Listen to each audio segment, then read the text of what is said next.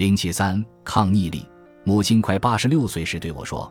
我每天早上要做的事情真是太多了，先滴眼药水，然后趁着空腹吃甲状腺药片，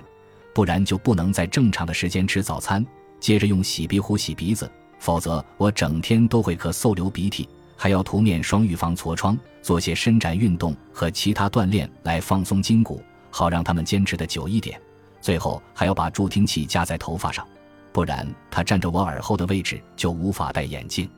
现在回想起我从前只要起床洗脸就可以马上开始一天的生活，真是不可思议。他说的没错，这就是他的真实生活，但年迈的他身上那股坚韧的精神总是不断让我感到惊讶。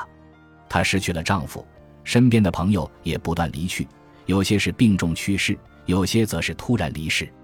他有时会流露出悲伤，但从不陷入抑郁，有时会抱怨几句，但转眼又回归到自己的生活，并开始谈论一些宏大的话题。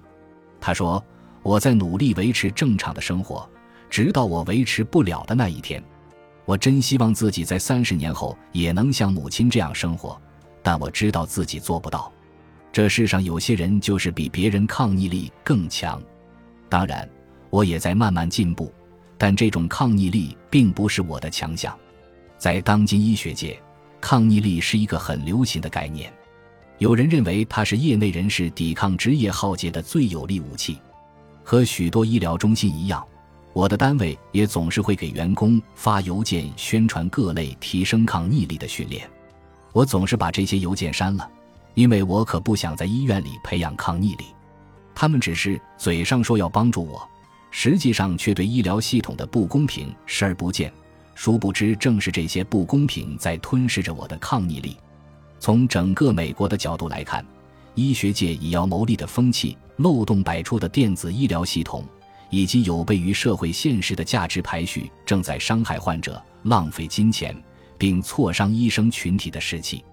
抗逆力培训包含了一些我平常用的健康技巧，例如定期锻炼、有规律的饮食、充足的睡眠、劳逸结合和业余活动，换句话说就是健康的生活方式。但当代医学从未关注医护人员的健康生活，一如他始终忽视患者照护的健康意义。离开 S 部门后，我很难在医疗系统找到老年医学的门诊工作。彼时的我不能独自驾车，所以不能继续提供家庭医疗照护服务，我也没有勇气从事医院里的养老业务。我所在的单位只有一个很小的老年医学门诊科，小得容不下另一位老年科医生。也许我该换个领域，但我舍不得这里出色的同事、青春活力的学生和其他很多让我留恋的东西。最终，我做了所有老年科医生最擅长的事，动用自己所有的知识和经验审视四周，观察寄存内容和所需内容，最后想到了一个富有创造性、可行性、基于实际情况、具有社会价值的解决方法。我决定尝试开一家面向老人的新诊所，像儿科医院对待儿童一样对待老年患者。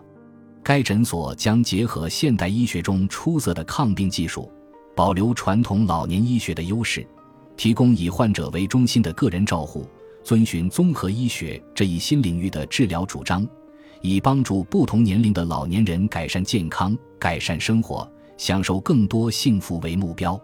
尽管一间新诊所只是在现有医疗系统门诊工作中加入的一环，但它也不是一蹴而就的。开始筹备前，我必须先得到机构领导的支持，找到自给自足的商业模式，学习更多关于疾病预防、健康维护和医疗保健的知识，并设计出能最有效地帮助旧金山老年人的运行方案。对我来说，这些工作都很有趣。显然，我现在已经彻底摆脱了职业浩劫。医学界的抗逆力传道士无处不在，永远也避不开。我曾经在另一个州参加一场继续教育培训，当时我在一个坐满医生的大礼堂中央，演讲人说他们接下来会谈论医生的职业浩劫，其中一位是医学院院长，另一位是一个项目负责人。他们的演讲只提到了形成抗逆力的练习方法和技巧。大约听了1个半小时后，我拿起话筒问他们能否谈论一下医疗系统将如何解决医生的职业浩劫现象。其中一位承诺我他们会谈到这个话题。当我回到座位上时，一些陌生医生朝我点头示意并竖起大拇指。接着其中一位演讲人说，现在有很多人都喜欢抱怨，他们认为大家应该转变关注点。我听完一脸茫然。在医学界，将复杂问题简化为单一观点和解决方案很寻常。作为一名教育工作者，我知道最令人困扰的学生是将自己的问题归咎于他人的学生。作为一名职业人士，我也知道如果一个系统不能严肃地自我审视，无法意识到是系统价值观和系统政策导致了这些问题，那么这些问题将永远无法被解决。我并不是提倡撇开个人因素，而是在解决职业浩劫时，我们应该同时关注个人因素、医疗结构和医疗文化。如今业内有权之士在挥霍权力，医疗文化在追逐利益而非价值，医疗政治更是在塑造我们的生活。并不是所有医生都会产生职业浩劫，所以这其中必然有个人因素。但如果 50% 以上的医生都在经历职业浩劫，如果这是史无前例的现象，如果层出不穷的调查都罗列出背后的系统性和文化性原因，那么我站出来讨论这些问题应该是非常合理的。可以说这也是个人抗逆力的一种体现。后来这两位医生在幻灯片上介绍了职业浩劫时期的领导人。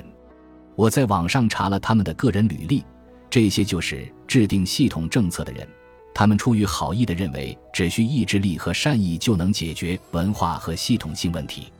作为医生，他们竟没有认识到他们的方法治标不治本。正如作家兼摄影师兼评论家泰茹科尔那篇关于报道人权和社会不平等问题的新闻人的评论所说的，他只看到了问题，他觉得没有必要去推导问题背后的问题。在医学界，这个问题就是职业浩劫，而根本问题则是在道德层面令人失望的美国医疗体系中的规范、结构和政策。经历职业浩劫后，我的抗逆力提高了，我运用演讲中提及或未提及的各种方法更好地照顾自己。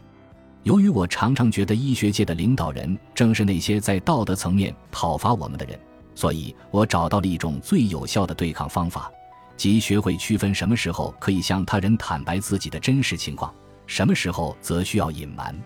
实际操作起来其实很简单，如果对面站的是医生，我通常会撒谎；如果是圈外人士，我通常会说出真相。在医生群体中，正常的人类情绪仍被认为是软弱的表现。培养抗逆力并不意味着不能感到悲伤或愤怒，抗逆力应是一种从万事万物的关联、意义和目标中产生的满足和幸福感。随着年龄增长，老年时期的抗逆力需要你在生活遇到任何变化、损失和局限时都能接纳自己，意识到自己的身心仍在不断发展。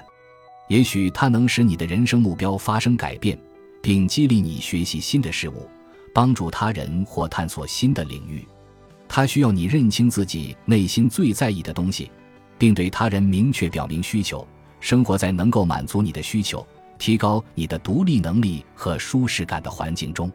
当一个人的乐观和悲观态度势均力敌，既能意识到现实困难，又能实现目标时，他就会拥有抗逆力。安妮·法迪曼的父亲克里夫顿·法迪曼在88岁时失明了。当医生明确告诉克里夫顿那只原本能看见的眼睛也已经彻底看不见时，他告诉女儿自己再活下去已经没有意义了。不同的人说这话是出于不同原因，对于克里夫顿这位视书如命的评论家来说，他这样说主要有两个原因：一是不想成为妻子的负担，二是无法承受不能读书的痛苦。女儿安妮让他再等6个月，在这期间不要做任何伤害自己的事情，他同意了。不久后，克里夫顿参加了一个为视力受损人士开设的项目。他说那一天可能是他人生中最有趣的一天，因为这个项目为他提供了一些提高独立能力的策略，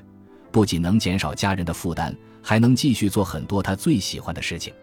后来克里夫顿很长寿，他的女儿在他逝世后写道，我相信从很多方面来说，父亲在最终患病前参加视力受损培训课程的时光都是他一生中最快乐的时光。虽然他年事已高，也失去了很多，虽然他每天早晨从五彩斑斓的梦中醒来时都会突然意识到自己已经失明了。有人说，为了保持大脑敏捷，老人可以去学习意大利语或学习吹奏双簧管，而对我父亲来说，他的方法就是学习如何成为一位盲人。他曾经认为自己是一个懦夫，现在他知道自己并不是。一位失明的老人坐在椅子上听有声书或收音机，这个画面在很多人眼里可能都算不上是有勇气的表现。刚步入老年阶段时，大多数人都会对老人标签和老年生活感到恐惧和害怕，其实他们真正缺少的并不是所谓的勇气，而是能够看到各种形式的勇气的想象力。本集播放完毕，感谢您的收听，喜欢请订阅加关注，主页有更多精彩内容。